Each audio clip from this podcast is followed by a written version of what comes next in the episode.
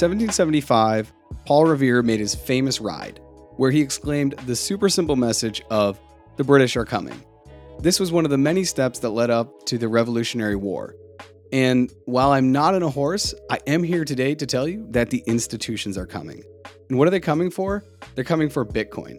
So while Paul had his ride back in 1775, almost 250 years later, here I am to tell you from Massachusetts that the institutions are coming. They're coming for Bitcoin. So let's dive into it. I'm Jarrett Carpenter, and this is More Than Blockchain.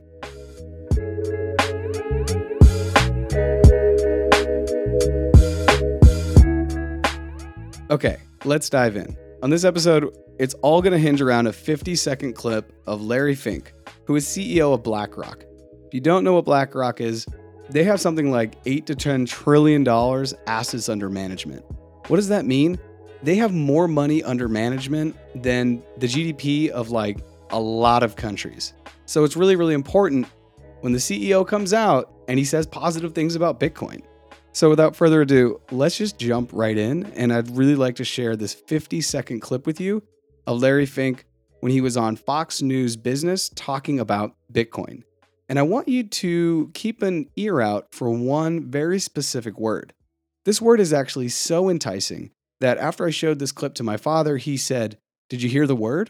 And I said, What word? And you're going to hear Larry talk about a holy host of different things in this clip, but there is one word that my father said, That is the most important.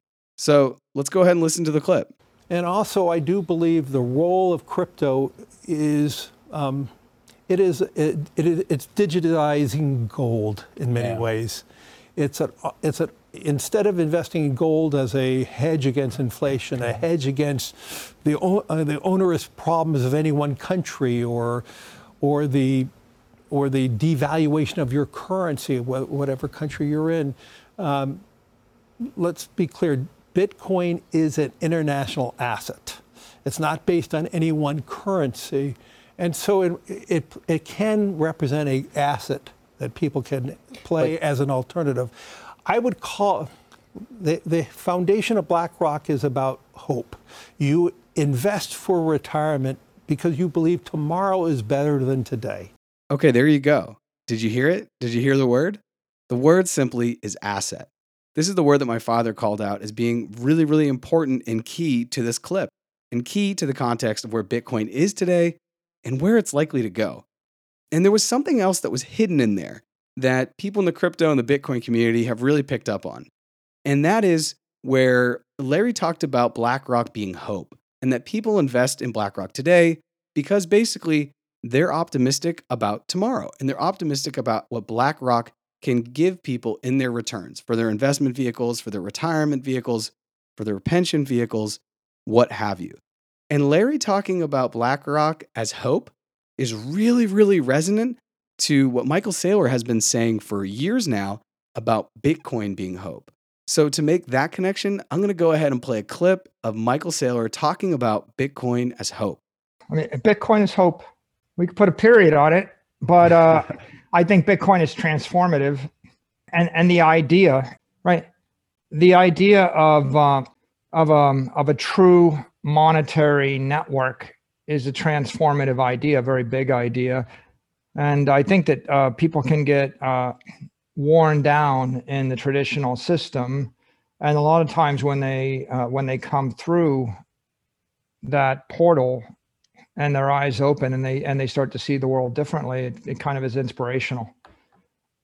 Certainly, uh, you know, I see the economy differently today. I see the world differently today. I have a different mission. I have I have a mission today that that was not on my shoulders before, but you know we all need a reason to live, right? And uh, I think this is a pretty good reason to live. I mean, it's it's the it's the definition of hope. I mean, it really is. So there you have it. Is Bitcoin hope? Is BlackRock hope? Because if I think back to my geometry class from 10th grade, if Bitcoin is hope and BlackRock is hope, does that mean that Bitcoin is BlackRock and BlackRock is Bitcoin? Now, that may be a stretch, but here's where I also want to call out and ask the question is this a good thing for Bitcoin that the institutions are coming? If you're into Bitcoin and you're investing and you're active in crypto, It's a good thing from a financial standpoint, as we likely will see markets react positively to a Bitcoin spot ETF being approved.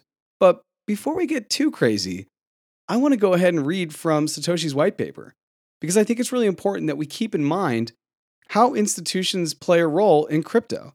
Because if you read Satoshi's white paper, and I'm going to leave a link to this in the episode show notes, there are three mentions of institution throughout the white paper, and they're actually all three on the first page. So let's dive into those. And I'm going to go ahead and read directly from the white paper. In the abstract, these are, this is how the white paper starts. It says, a purely peer to peer version of electronic cash would allow online payments to be sent directly from one party to another without going through a financial institution. There's the first mention of institution. The second two mentions come in the next three sentences, which is the beginning of basically the white paper in the introduction. It says, Commerce on the internet has come to rely almost exclusively on financial institutions. There's number two, serving as trusted third parties to process electronic payments. While this system works well enough for most transactions, it still suffers from the inherent weakness of the trust based model. Completely non reversible transactions are not really possible, since financial institutions, number three, cannot avoid mediating disputes. I wanted to read that from the white paper to kind of offer a different idea that yes, the institutions are coming, and yes, this is going to be great because we're all going to maybe have more money if we've been investing. But I wanted to ask is that a good thing if it's going away from the base ethos, which was brought to us by Satoshi's white paper, which really honestly started cryptocurrency in its form today? So while I sit here in Massachusetts some 250 years after Paul Revere's ride to say the institutions are coming, not that the British are coming this time, I'm wondering is that a good thing for Bitcoin? Is that part of the ethos that Satoshi mentioned? And I'm really left wondering what would Satoshi think if he were alive today? Would Satoshi be cool with a Bitcoin spot ETF if it plays a part in bringing Bitcoin to global mass adoption? What do you think?